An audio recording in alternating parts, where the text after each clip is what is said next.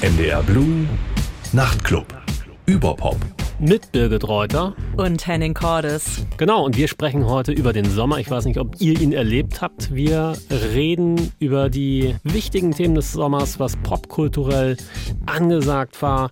Falls ihr es verpasst habt, bleibt dort dran. Äh, womit geht's heute los? Es geht los mit dem Sommer of Matsch, mit der Festivalsaison. Und ich kann noch sagen zum Sommer, ich fühle die Kennergy, aber dazu kommen wir später. Genau, Summer of Much, Kennergy, all das später, aber jetzt erstmal ein Song und zwar von Marley Cyrus äh, zum locker reinkommen. Bis gleich. We were good, we were gold, kind of dream that can't be sold. We were right till we weren't, built a home and watched it burn. Mm, I didn't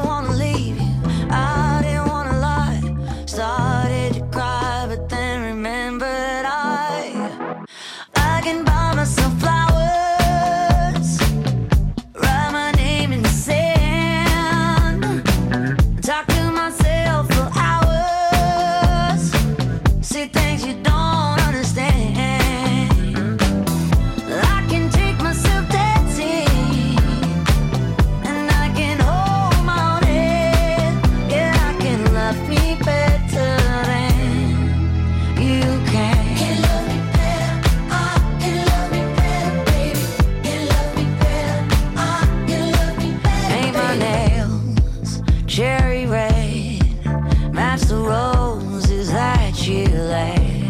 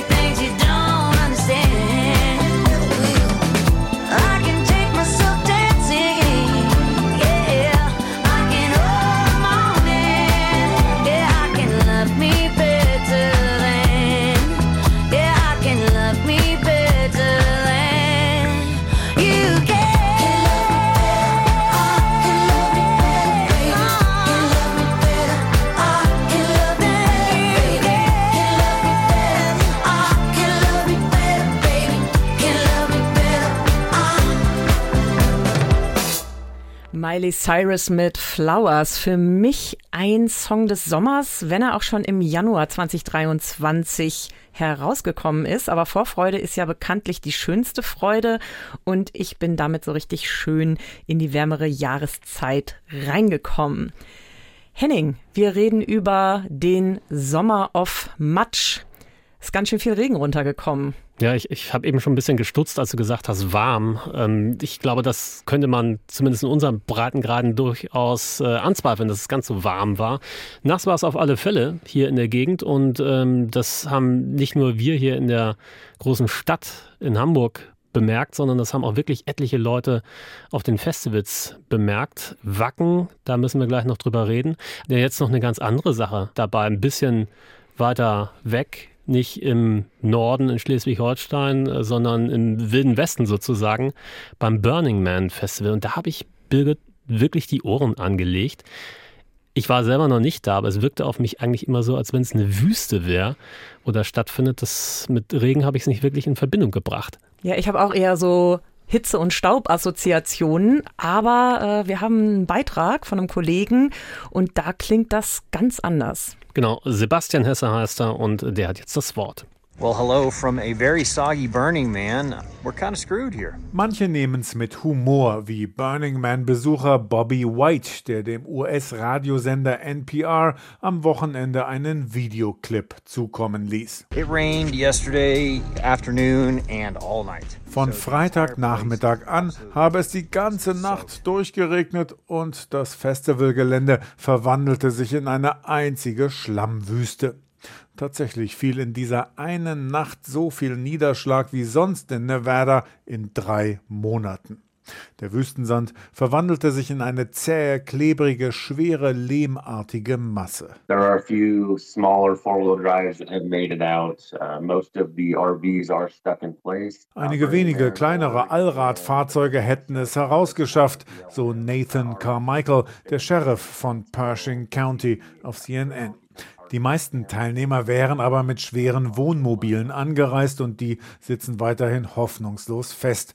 Und Abschleppfahrzeuge kommen in dem klebrigen Matsch nicht durch zum Festivalgelände. Über 70.000 Menschen stecken vorerst fest. We're supporting each other. We're making sure our neighbors have enough food and, and water and blankets. Wir unterstützen uns gegenseitig, erzählt die Reporterin Claudia Cohen, die das Kunstfestival für Fox News gecovert hat. Wir teilen Wasser, Essen und Decken.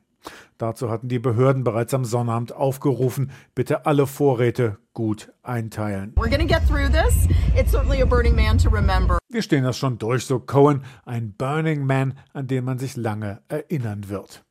Ein Todesfall ist mittlerweile zu beklagen, aber Sheriff Nathan Carmichael kann noch nicht sagen, ob der im Zusammenhang mit dem Schlammdesaster steht. Wir müssen den Todesfall erst noch untersuchen, sagt der Sheriff. Alle Wiederbelebungsversuche seien erfolglos geblieben. Inzwischen haben zwar die Regenfälle nachgelassen, doch die Schlammwüste wird so schnell nicht wieder austrocknen. Am Sonntag haben mehr und mehr Festivalbesucher ihre Fahrzeuge stehen lassen und sind die zehn Kilometer zur nächsten befahrbaren Straße zu Fuß durch den Matsch gestapft. It probably took me three hours of slogging to to walk just from my camp to the road, and I did get a little bit of a hitchhike into. Drei Stunden musste ich mich durch den Matsch quälen, erzählt eine Besucherin auf CNN. Danach bin ich in den nächsten Ort getrampt. Zehntausende Burner, so nennen sich die Burning Man-Teilnehmer, werden noch ein paar Tage Geduld aufbringen müssen. Burning Man ist ein jährliches Kunstfestival, dessen Höhepunkt darin besteht, rituell den namensgebenden brennenden Mann, eine gewaltige Statue, in Flammen aufgehen zu lassen. Seit 1986 findet Burning Man in der Black Rock Wüste im nordwestlichen Nevada statt. Unterdessen ist das Festival auch ein Magnet für vermögende Tech-Manager aus dem Silicon Valley oder Hollywood-Größen. Dieses Jahr war der Komiker Chris Rock dabei und konnte sehr zeitig evakuiert werden. Ganz im Gegensatz zu denjenigen, die sich auf drei, vier weitere Tage im Wüstenschlamm einstellen müssen oder auf sogar noch mehr. I think we're stuck here for another three or four days before we can get off this playa. Maybe maybe longer. Sebastian Hesse war das aus dem Westen der USA vom Burning Man Festival oder ich weiß nicht, Burning wahrscheinlich eher nicht, ähm, Match Man Festival. Raining, Raining Man. It's Raining Man Festival. Genau, da beim Burning Man waren immerhin die Leute und sind nicht richtig weggekommen. Beim Wacken Festival, da haben es einige Leute noch nicht mal aufs Festivalgelände geschafft dieses Jahr und tagelang muss man sich Leute angucken in den Medien, die irgendwo gestrandet waren, rausgekommen sind auf irgendwelche Campingplätze. Und es hieß ja hier in Hamburg, haben sie sich auch aufgehalten.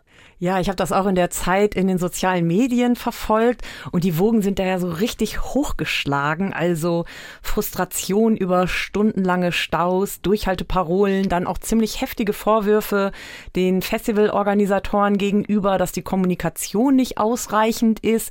Dann gab es wieder welche, die das Festival verteidigt haben. Also da war ganz schön viel Emotion im Spiel und wir haben auch ein paar Eindrücke aus Hamburg. Genau, vom Volksparkstadion, wo normalerweise Fußball gespielt wird und, und Gott weiß, was noch alles stattfindet in diesem Stadion, auf dem Parkplatz vor dem Volksparkstadion ein paar Heavy Metal Fans, die es nicht ganz geschafft haben. Wir waren schon ein paar Mal in Wacken und ich denke, nach über 30 Jahren ne, sollten die ein bisschen besser vorbereitet sein, obwohl es ja schon seit Wochen regnet. Also da sollte das schon geklärt sein, dass man wenigstens drauffahren kann. Ne? Das so schlecht vorbereitet ist, dass die Autos gar nicht draufkommen. Ne?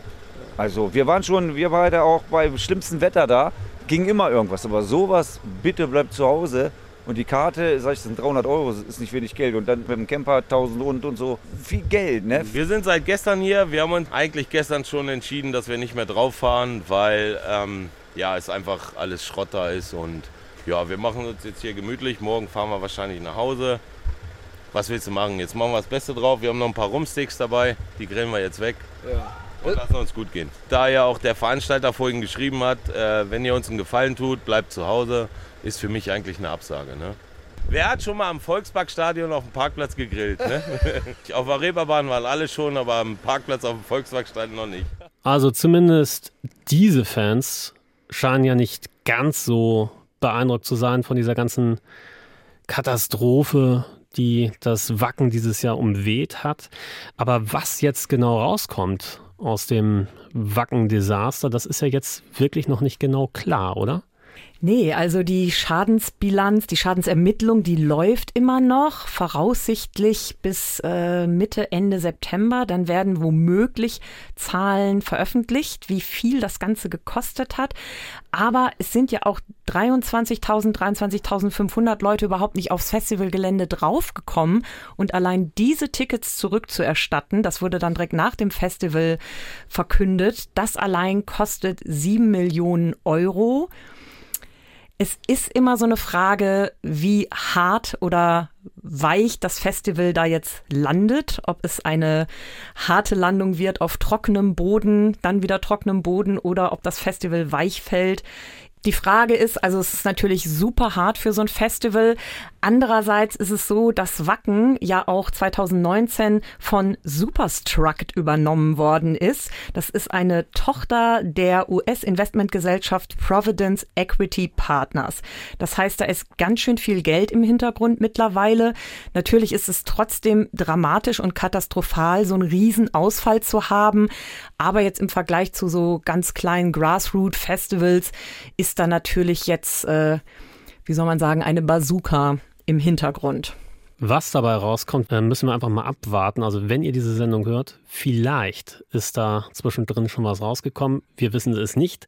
Laura Albus weiß aber noch ein paar Sachen. Äh, die hat das Wacken-Festival vor Ort für uns kurz abgebunden und was die Leute vor Ort denn so zu sagen hatten zu dem Ergebnis dieses Matsch-Festivals. Der Verkehr rollt wieder auf der Hauptstraße in Wacken. Aber schon jetzt steht fest, die insgesamt 61.000 Besucherinnen und Besucher des diesjährigen Festivals haben sich nach Angaben der Polizei so friedlich wie nie verhalten. Im Ort selbst gibt es allerdings andere Stimmen, wie Imbissbudenbesitzerin Ulrike Schwarze berichtet. Die Leute waren ein bisschen aggressiver. Es wurde mehr Müll auf dem Platz verteilt. Es, es war insgesamt nicht so dieses Feeling, was man sonst hatte. Für die 33. Auflage des Wacken Open Airs im kommenden Jahr haben die Veranstalter inzwischen die ersten Bands bestätigt, unter anderem die Scorpions und In Extremo. Dann heißt es wieder. Das war ein Kurzfazit von Laura Albus zum Matsch-Festival Wacken in diesem Jahr. Und gleich geht es noch um Rammstein. Es geht auch noch um hohe Preise bei Konzerten. Es geht um den Song des Sommers. Aber bevor wir zu alledem kommen, jetzt erstmal ein bisschen Musik, denn das ist ja hier auch noch eine Musiksendung. Das sind die OCs.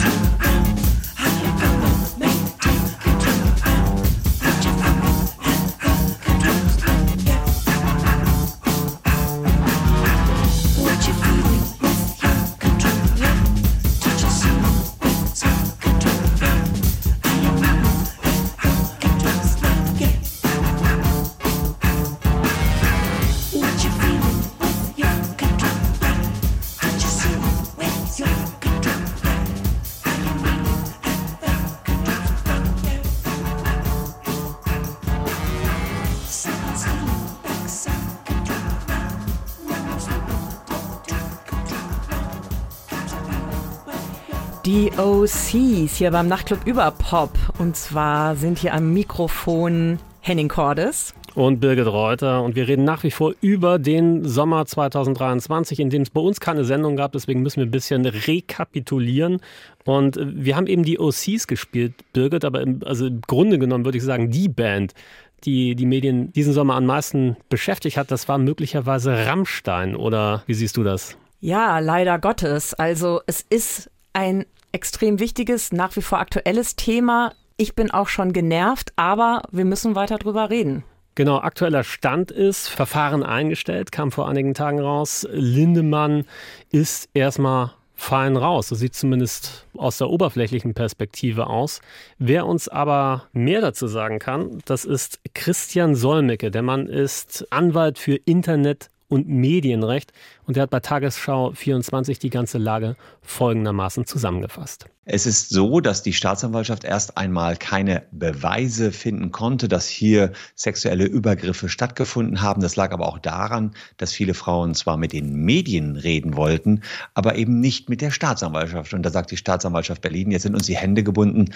Wenn wir nichts rauskriegen von den Frauen, weil die mit uns nicht sprechen wollen, naja, dann können wir auch nicht weiter ermitteln. Andererseits muss man natürlich auch sagen, dass ja wirklich sehr viele Medienberichte über Rammstein und ihren Frontmann Till Lindemann veröffentlicht worden sind. Insofern wundert mich ein bisschen, dass nach so kurzer Zeit, nach wenigen Wochen, die Staatsanwaltschaft schon sagt, uns sind die Hände jetzt schon gebunden. Wir haben alles ausgeschöpft, was uns zur Verfügung stand.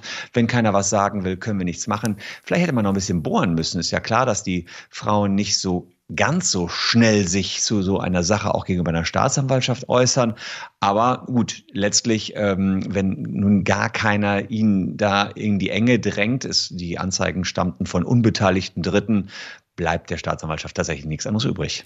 Aus meiner Sicht geht es darum, ähm, zu klären, ob das, was in den Medien berichtet worden ist, wahr ist. Da ging es ja wirklich darum, dass die Frauen in den Medien gesagt haben, sie seien vorsätzlich unter Drogen gesetzt worden und seien dann wie aus dem Nichts aufgewacht worden, neben dem Frontmann der Band Rammstein. Da gab es in der Vergangenheit allerdings schon die ersten zivilrechtlichen Urteile vom Landgericht Hamburg insbesondere, wo man gesagt hat, dafür liegen nicht genügend Beweise vor. Interessant, dass die Frauen das dann trotzdem behauptet haben und da hätte ich mir erhofft, dass das noch tiefer seitens der Staatsanwaltschaft recherchiert wird. Aber die Staatsanwälte in Berlin waren der Meinung, hier gibt es nichts weiter zu ermitteln. Wir haben keine weiteren Ansatzpunkte. Deswegen mm, ja, wird er nicht angeklagt. Ja, das war Medienrechtsexperte Christian Solmecke. Und was ich besonders interessant finde, ist seine Aussage, man hätte noch weiter bohren müssen. Also er sagt ja einerseits, dass nicht genug Beweise da sind. Andererseits sagt er, dass die Staatsanwaltschaft Berlin den Fall dann doch recht schnell ad acta gelegt hat. Und in die ganze Gemengelage kommen noch sehr viele andere Stimmen mit hinein. Unter anderem haben sich Prominente wie Nora Tschirner, Riso und Caroline Kebekus zu einer Initiative zusammengeschlossen, die heißt Wie viel macht ein Euro? Und da geht es darum, die mutmaßlichen Opfer mit juristischer Hilfe zu unterstützen. Das Ganze ist angedockt an die Amadeo Antonio Stiftung und die hat jetzt auch zur Einstellung der Ermittlungen ein Statement veröffentlicht. Zitat wie aus der jahrzehntelangen Beratungsarbeit mit Gewaltbetroffenen insgesamt und Betroffenen von sexistischer und sexualisierter Gewalt im Besonderen bekannt, ist die Hemmschwelle, eine Anzeige zu erstatten und sich damit dem Prozess einer juristischen Prüfung auszuliefern, sehr hoch. Scham und die Angst vor Repressalien durch die Täter, vor Reaktionen des Umfelds und vor psychischen und materiellen Belastungen durch ein Strafverfahren können Gründe sein – warum Betroffene ihre Erlebnisse für sich behalten. Dies ist auch dem gesamtgesellschaftlichen Umgang mit sexualisierter Gewalt geschuldet. Und dann schieben sie noch ein paar Zahlen hinterher, und zwar das Verfahren zu sexualisierter Gewalt eingestellt werden, ist leider traurige Realität. Nur zehn Prozent der Fälle werden in Deutschland angezeigt, die wenigsten werden ausreichend verfolgt und in davon nur acht Prozent der angezeigten Fälle kommt es letztendlich zu Verurteilungen. Also sie plädieren im Endeffekt dafür, erstmal ein sicheres Umfeld zu schaffen, die vermeintlichen Opfer ausführlich zu beraten und dann eben nicht auf schnelle Ergebnisse zu drängen, sondern eben so eine Anklage, eine Anzeige auch wirklich ganz in Ruhe zu begleiten. Und da hängt ja noch was anderes drin, nämlich die Frage, was kann man tun, dass es gar nicht so weit kommt, wie jetzt im Fall Rammstein. Und wir haben eben auch schon über unsere Matsch-Festivals gesprochen. Aber eine Frage, die man zu diesen Großveranstaltungen natürlich auch mal stellen kann, ist, was wird denn da eigentlich schon getan, um diesem Treiben, wie gesehen bei Rammstein, vorzubeugen? Und ich glaube, da gibt es ein paar Projekte. Du hast welche rausgesucht, nicht? Genau, ich habe erst mal gelesen, Bundesfamilienministerin Lisa Paus hat im Zuge dieser ganzen Rammstein-Debatte Safe Spaces gefordert. Das ist natürlich jetzt erstmal so ein Wort, was äh, so ein bisschen nach Buzzword klingt, ist aber im Endeffekt für Festivals und Konzerte und Veranstaltungen und auch für das Nachtleben sehr wichtig, sehr viel diskutiert. Es gibt auch die These, Safe Spaces, also wirklich sichere Orte gibt es nicht, aber man kann dafür sorgen, dass es Safer Spaces gibt. Und da gibt es Initiativen, zum Beispiel den Hamburger Verein Act Aware. Die unterstützen Veranstaltungen wie das Dockville und das Reeperbahn Festival dabei, dass eben sich die Menschen wohler fühlen, sicherer fühlen, dass es gar nicht erst zu übergriffigem Verhalten kommt und wenn sich Menschen bedroht fühlen, dann können sie sich zum Beispiel an extra geschulte und auch extra kenntlich gemachte Awareness-Teams wenden. Und nächstes Jahr wird das sicherlich auch wieder Thema werden, denn nächstes Jahr gibt es definitiv auch wieder Großveranstaltungen und eine davon, die müssen wir gleich unbedingt mal besprechen. Das ist nämlich das Mega-Event des Jahres 2024, glaube ich. Taylor Swift äh, kommt und spielt live. Und bevor wir näher noch auf Taylor eingehen, hören wir sie doch erstmal. Fever dream high in the quiet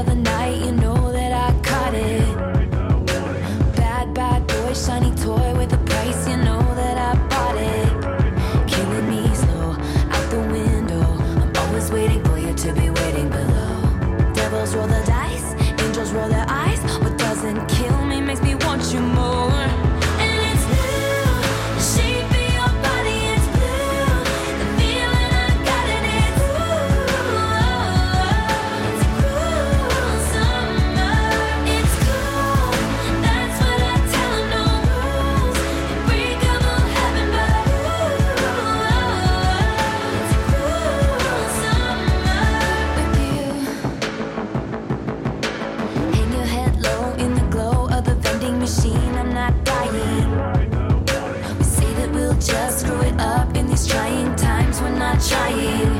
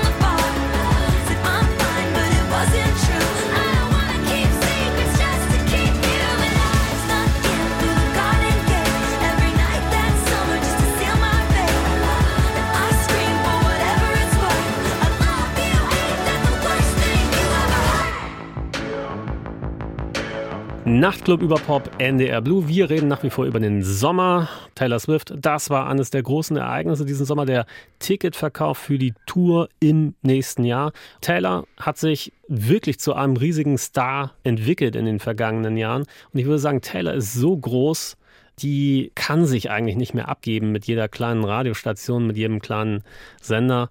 Aber uns hat sie freundlicherweise noch eine kleine Station-ID dagelassen.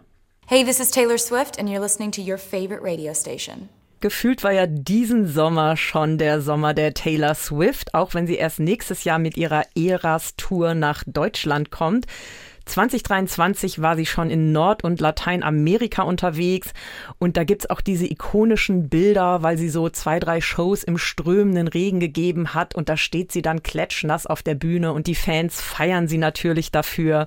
Ich habe so einen ganz anderen Taylor Swift Lieblingsmoment diesen Sommer und zwar aus der Serie The Bear. Die handelt davon, wie ein Sternekoch den ramponierten Imbiss seines gestorbenen Bruders aufmöbelt. Und da gibt es einen sehr prominenten Charakter, den Cousin, den Cousin. Und der hat eine kleine Tochter und mit der hat er offensichtlich Taylor Swift im Auto gehört. Denn als er sie absetzt, da sagt er den Satz, I love Taylor Swift too. I just needed a break, you know. Und so ein bisschen so eine Pause von Taylor hat man manchmal das Gefühl, wenn man nicht gerade ein Swifty, also ein Oberfan ist, könnte man schon gebrauchen, weil gerade als jetzt der Vorverkauf für Deutschland losgegangen ist, da war sie auch schon wieder so dermaßen omnipräsent. Also so eine Art Phil Collins der Jetztzeit, was Phil Collins in den 80ern war, bisschen Überpräsenz, aber ich glaube, die Leute sind nicht satt. Und was mir bei Taylor ja auch auffällt, ich habe den Eindruck, das ist wirklich so eine Künstlerin für die ganze Familie. Wenn ich hier unsere jüngeren Kollegen hier im, im Newsroom, die habe ich dabei beobachtet, als der große Konzertticket-Verkaufstag war, die zittrig an ihren Rechnern saßen und nur irgendwie mit halbem Gehirn bei ihrer Arbeit, weil sie irgendwie versuchten, an diese Tickets ranzukommen. Ähm, ich weiß nicht, wie ihr das da draußen erlebt habt, den großen Ticket-Sale von von Taylor Swift, aber ich habe schon die Ohren angelegt, dass es wirklich Leute so richtig als Event begriffen haben, unbedingt an diese Tickets ranzukommen und dann hinterher darüber zu reflektieren, wie das denn eigentlich war und wie sie die Preise finden, Birgit. Ja, und vor allem, man musste sich ja, bevor man dann im Warteraum, im digitalen zittern durfte, musste man sich ja auch schon online registrieren und hat dann per Zufallsprinzip, wenn ich richtig informiert bin, eine Nummer sozusagen zugeteilt bekommen, also einen Zugangscode und dann ging es erst los mit dem Warten und dann hoffentlich auch mit dem Kaufen. Und ja, die Preise sind gesalzen, die Preise sind ja ohnehin sehr gestiegen, da reden wir auch noch drüber. Front of Stage, also ganz vorne an der Bühne, ist für knapp 240 Euro zu haben und ganz, ganz hinten, also dann sieht man Taylor wahrscheinlich eher so wie eine Stecknadel groß. Das kostet dann auch schon gut 100 Euro. Also wenn ich da hinkomme, wahrscheinlich mit so äh, Operettenglas oder so etwas in der Art. Die Nummer ist ja aber nicht nur bei Taylor Swift so. Wir haben eben über das Burning Man gesprochen. Auch da verlangen sie mal eben so 450 Dollar für ein Match-Festival. Ich wollte Tickets für Ricky Gervais kaufen. Da dachte ich, na gut, irgend so Komiker aus England, den hier niemand kennt. Auch irgendwie 200 plus Tacken äh, für einen halbwegs vernünftigen Sitz. Tickets werden einfach teurer. Yusuf Islam war jetzt im Stadtpark. Wie teuer war das? Weißt du das? Genau, der hat 115 Euro gekostet und man muss auch dazu sagen, das ist ja jetzt nicht wie im Stadion oder in der Arena irgendwie eine große, aufwendige Show. Also da steht Yusuf Cat Stevens mit Band. Es laufen im Hintergrund auf dem Video ein paar Projektionen. Es war ein ganz, ganz tolles Konzert aber 115 Euro und dann gab es sogar noch vor der Bühne direkt so einen Golden Circle, das wird jetzt auch gerne gemacht und da äh, konnte man dann nochmal 30, 40, 50 Euro drauflegen. Dann kann man sich natürlich ausrechnen, bei 4000 Leuten, die dann da so bummelig kommen, ist das natürlich ein ganz netter Verdienst. Es ist natürlich sind viele Faktoren und man hat natürlich Inflation, man hat steigende Preise, man hat Fachkräftemangel etc. Das muss alles kompensiert werden. Dennoch bleibt da relativ viel übrig. Und dennoch sind die Leute ja bereit, das alles zu bezahlen. Also die Taylor Swift-Tickets, von denen ich gerade erzählt habe, die waren nach 30 Minuten ausverkauft, also die normalen Tickets. Und dann äh, kann man immer noch zu sogenannten VIP Paketen greifen. Also da kostet dann auch ein Stehplatz vorne an der Bühne statt ja, so 240 kostet der dann auf einmal 640 Euro, weil der einem dann eben als super duper Package verkauft wird. Da ist dann noch ein bisschen Merchandise dabei, aber letztlich zahlt man einfach drauf, um überhaupt eine Karte zu haben. Tja, und alle anderen, die sich das nicht leisten können, müssen halt irgendwie zu Hause bleiben und sich über Boombox, Kassettenrekorder oder Gott weiß was, die Sommerhits ähm, zu Hause im Wohnzimmer anmachen oder draußen im Kleingarten. Sommerhits, da müssen wir gleich nochmal unbedingt drüber sprechen, was denn jetzt die großen Stücke des Sommers waren für uns und für die Mehrheit da draußen. Einer, der möglicherweise als echter Sommerhit durchgeht, den hast du rausgesucht. Ich habe den gar nicht so häufig gehört, deswegen musst du vielleicht mal kurz erklären, was es damit auf sich hat. Ja, das ist Jungkook featuring Latto. Jungkook ist einer der Herren von BTS. Die machen ja gerade alle Soloprojekte, wenn sie nicht gerade beim koreanischen Militär unterwegs sind. Und da gibt es eine Clean und eine Dirty Version. Also einmal heißt es Loving You All Night und einmal heißt es halt Fucking You All Night. Ich finde eigentlich die Clean Version ein bisschen schöner, vielleicht ich als alte Romantikerin. Aber wir hören jetzt, glaube ich, auch die Clean Version. Sauberer Sender. Sie hören NDR.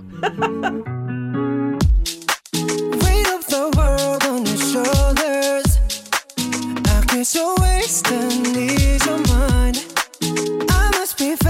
favored to know, yeah. I take my hands and your lines. It's the way that we can ride. It's the way that we can ride. Think I'm meant to win another life, so break me up another time. You're up around me and you give me life, and that's why night after night I'll be loving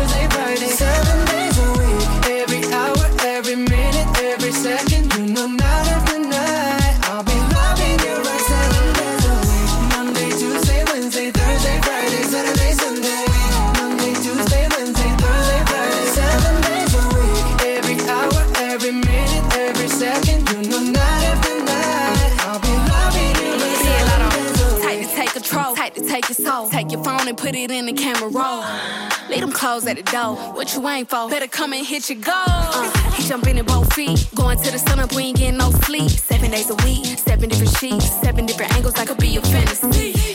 Open up, say ah. Come here, baby, let me swallow your pride. What you want, I can match your vibe. Hit me up and I'ma cha cha slide. You make Mondays feel like you skipping work and meetings. Let's sleep in, yeah. Monday, Tuesday, Wednesday, Thursday, Friday, Saturday, Sunday. Week. Monday, Tuesday, Wednesday, Thursday, Friday. Seven days a week. Every hour, every minute, every second. You know, night after night. I'll be loving you right seven days a week. Monday, Tuesday, Wednesday, Thursday, Friday,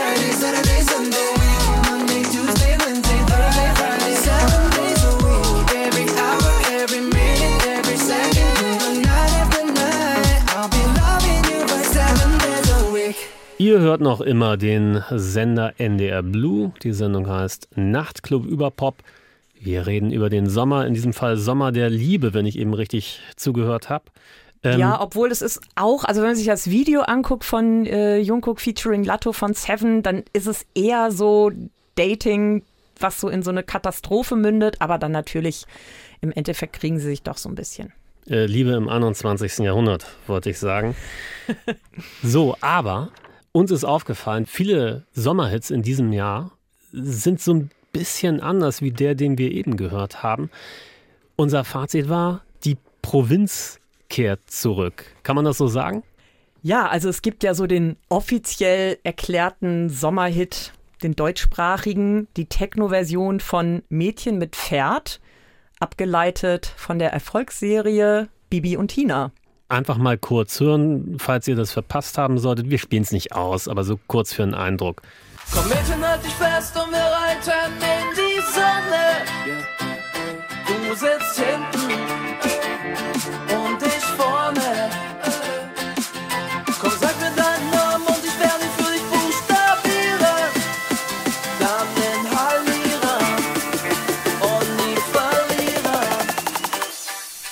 Ja, und weiter geht's auf dem Lande und zwar mit Friesenjung. Hören wir da auch mal rein? Ja, unbedingt. Friesenjung, die Jüngeren werden das wahrscheinlich nicht kennen. Ein alter Komiker, der mal sehr beliebt war. Ähm, Otto Walkes heißt der Mann. Aber, Äh, den, aber den anderen Part in dem Song, den kennen die Jüngeren dann wiederum. Ja, möglicherweise. Also Chi Agu und Otto nebenher, Friesenjung. München,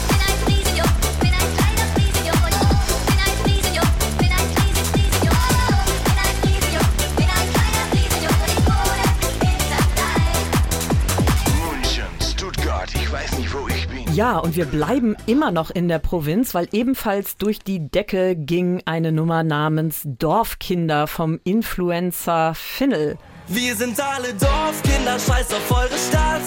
Louis V ist krass, wenn man sonst nichts anderes hat. Wir sind alle Dorfkinder, wissen wie man's macht, eskalieren in der Nacht und sind früh wieder wach. Wir sind alle Dorfkinder, scheiß auf eure Stadt. So, Henning, was meinst du denn? Woher kommt jetzt diese Sehnsucht nach dem ländlichen bei den Songs, die viele hierzulande offensichtlich gerne gehört haben? Ich frage mich ja, ob das vielleicht einfach nur Zufall ist. Vielleicht ist es Eskapismus, aber man kann natürlich massiv rumraten. Aber was es definitiv schon länger gibt, ist diese Lust auf Wiederholung, diese Lust vielleicht so am, am Nostalgischen. Man nimmt halt irgendetwas, was irgendwie mal funktioniert hat, verpackt es so ein bisschen neu und dann hat man seinen Sommerhit. Oder kannst du es an irgendwas festmachen, dass das jetzt hier wirklich provinzieller wird in der deutschen Popmusik? Ich weiß gar nicht, ob unbedingt provinzieller. Vielleicht haben die Leute auch im Sommer eher so Lust auf Weite und schöne blühende Felder, blühende Landschaften. Ich weiß es nicht. Sehr interessant wiederum finde ich, dass so diese Tendenz zum ländlichen, zum Dorfleben in den USA popkulturell ja so eine bisschen schärfere Note erhalten hat diesen Sommer durch den Song Try That in a Small Town von Jason Aldean. Also gerade das Video dazu, das ist zu so einem Sinnbild des Kulturkriegs geworden, weil da sind amerikakritische Aktivistinnen zu sehen und die Aussage ist so ein bisschen, naja, also in der Großstadt könnt ihr das ja gerne machen mit euren Protesten, aber kommt mal zu uns ins Dorf dann sieht das schon ganz anders aus. Ja, oder so solche Sachen, was man aus einigen Läden, aus einigen Walmarts äh, Kaliforniens sieht, dass einfach einfache Diebstähle nicht mehr geahndet werden. Aber das würde nicht passieren in den Flyover States, sagt Jason Aldean. Try that in a small town. Ich weiß nicht, ist das so ein bisschen, bisschen Gewalt schwingt da auch mit? Oder was macht man in den Small Towns mit den Leuten? Also es wird von vielen Stimmen interpretiert auch als so ein bisschen so Selbstjustizaufruf. Also deswegen ähm, ist es auch in den Medien hoch hergegangen rund um diesen Song in den USA. Interessanterweise der soeben gehörte Song von Jungkook uh, featuring Latto, also Seven, der hat eine ganze Zeit lang verhindert, dass Try That in a Small Town Nummer eins der Billboard-Charts wurde, weil die K-Pop-Fans, die guten, guten K-Pop-Fans, die haben ja quasi Streaming ihrer Favorites als Hauptberuf und ja, damit war Seven dann erstmal Nummer eins. Tja, Stichwort die guten K-Pop-Fans. Wir wollen es euch natürlich nicht äh, in den Mund legen, was ihr denn hier besser finden sollt, damit ihr aber einfach mal den Vergleich habt, was für euch denn der bessere Sommerhit ist. Deswegen jetzt nochmal ganz kurz angespielt. Jason Aldean, Try That in a Small Town. Carjacking old lady at a red light. Pull a gun on the owner of a liquor store. Think it's cool, act a fool if you like. Cuss out a cop, spit in his face, stomp on the flag and light it up. Yeah, you think it's tough. Well, try that in a small town. See how far you make it down the road. Around here we take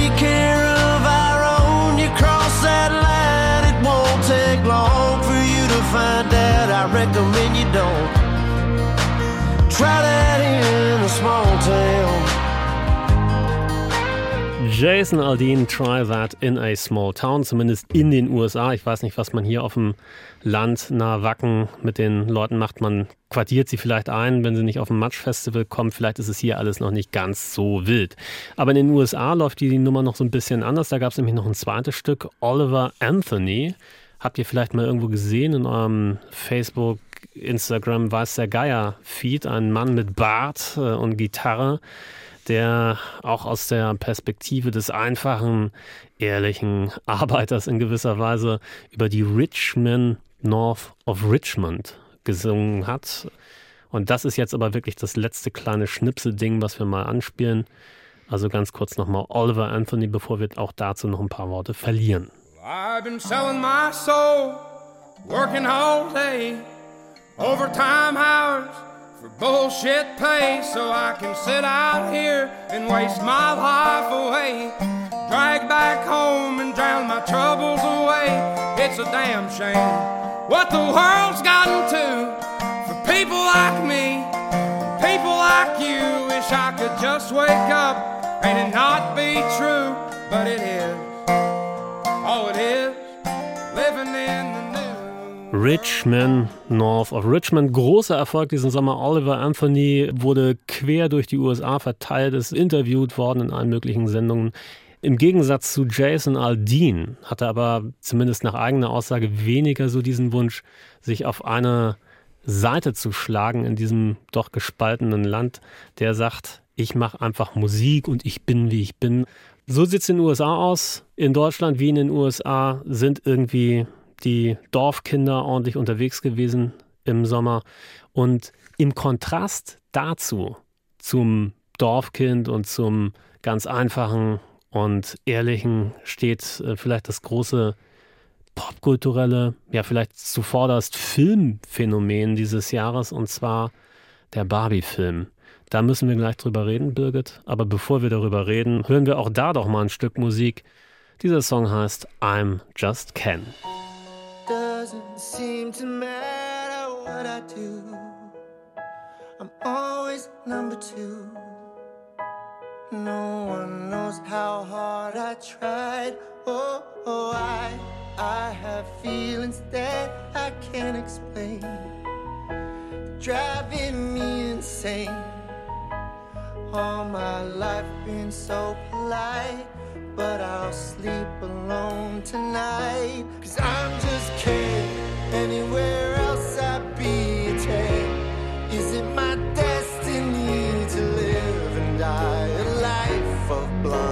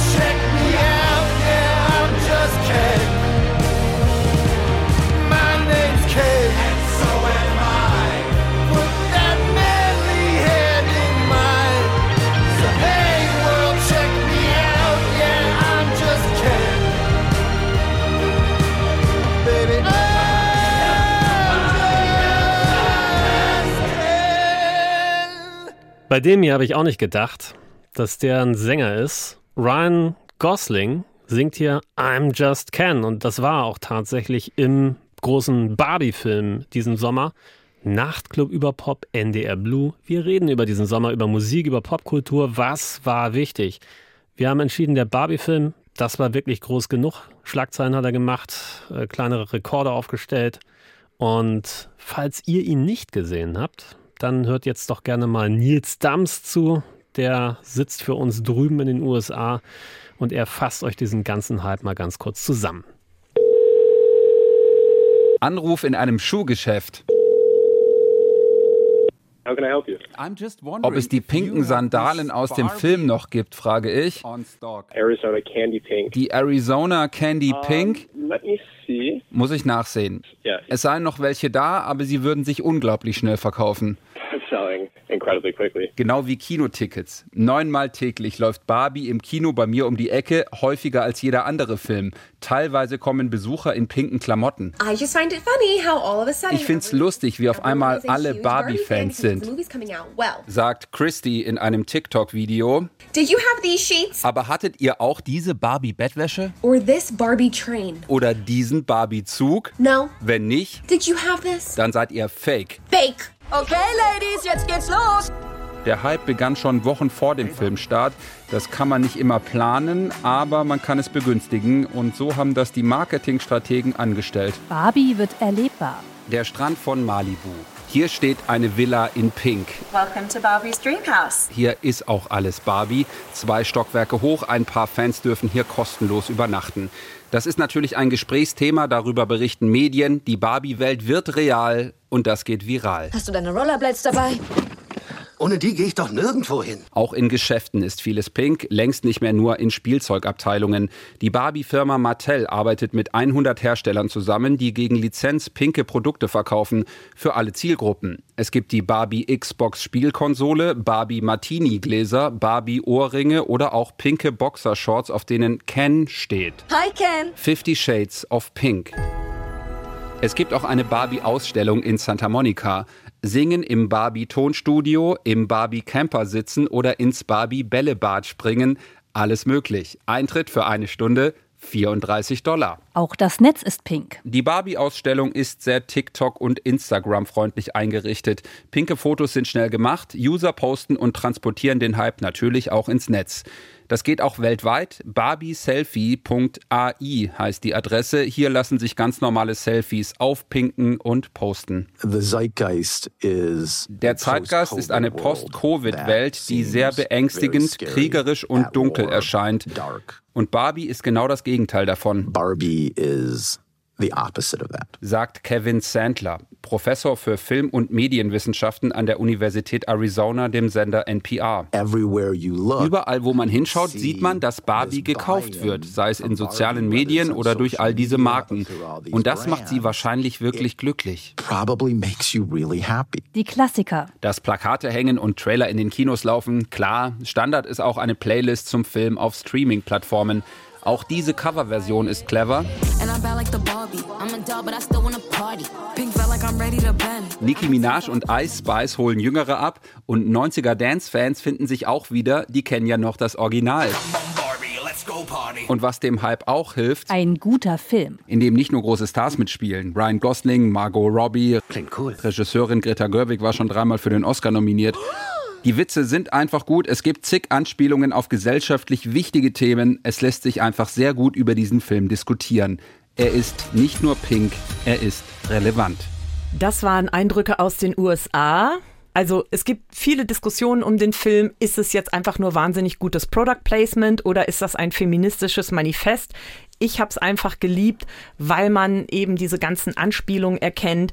Ritter der Kokosnuss, Stolz und Vorurteil mit Colin Firth. Es ist wirklich ein wilder Ritt. Und dann hat man ja eben noch den Soundtrack. Dua Lipa mit Dance the Night, Lizzo mit Pink, Billie Eilish und die guten alten Indigo Girls mit Closer to Fine. Weil es gibt nämlich eine Szene, die so ein bisschen auf Alice in Wonderland anspielt.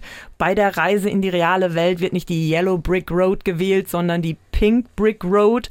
Und da wird zur Motivation Closer to Fine, dieser alte Hit, gehört. Tja, und ich bin ja schon froh, dass es mal nicht Avengers of Spider-Man 35 ist, äh, Star Wars 85 oder ich weiß nicht, wie weit sie inzwischen sind, dass sie sich zumindest mal in, in so eine Richtung der in Anführungsstrichen neueren Ideen bewegen, auch wenn man da natürlich wieder sagen kann, auch Barbie ist ja eine etablierte Marke und selbst sowas wie Oppenheimer könnte man schon mal von gehört haben. Naja. Und damit würden wir uns jetzt verabschieden aus Wir- diesem Sommer und aus dieser Sendung. Wir würden nicht nur, das machen wir tatsächlich.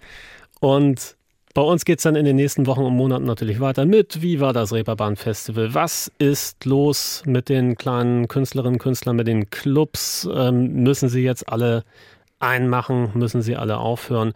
Und wie wird die große Taylor Swift-Tournee im Jahr 2024? Aber ich glaube, das ist noch ein bisschen hin. Erstmal sagen wir Tschüss. Mein Name ist Henning Cordes. Mein Name ist Birgit Reuter, alias Biggie Pop. Tschüss. Macht's Tschüss. gut. Ahoi.